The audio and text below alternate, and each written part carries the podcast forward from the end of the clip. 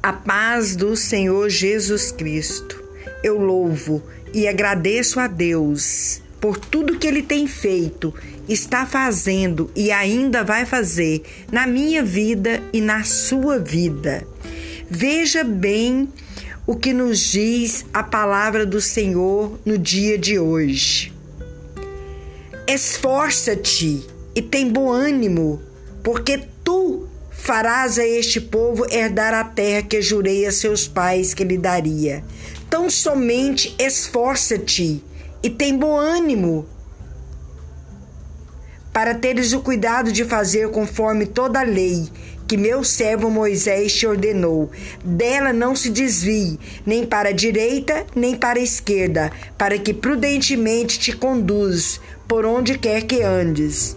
Não te aparte da tua boca o livro desta lei.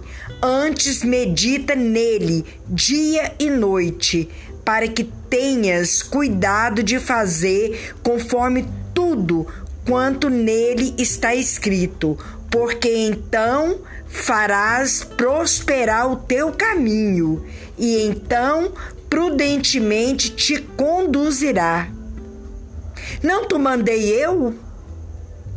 Esforça-te e tem bom ânimo. Não pasme, nem te espantes, porque o Senhor teu Deus é contigo por onde quer que andares. Aleluias! Por isso eu te digo: não desanime, porque já está escrito por Deus a sua história e ninguém pode apagar o que Deus escreveu. Amém? Somente creia que o melhor está por vir na sua vida e a glória da segunda casa será melhor do que a da primeira. Amém?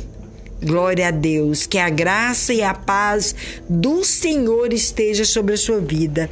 E não se esqueça, não há parte, tá? A palavra do Senhor diz aqui: Não se aparte da tua boca o livro desta lei, antes medita nele dia e noite, para que tenhas cuidado de fazer conforme tudo quanto nele está escrito, porque então fará prosperar o teu caminho porque prosperidade, aleluia, fecundidade, crescimento vem somente de Deus.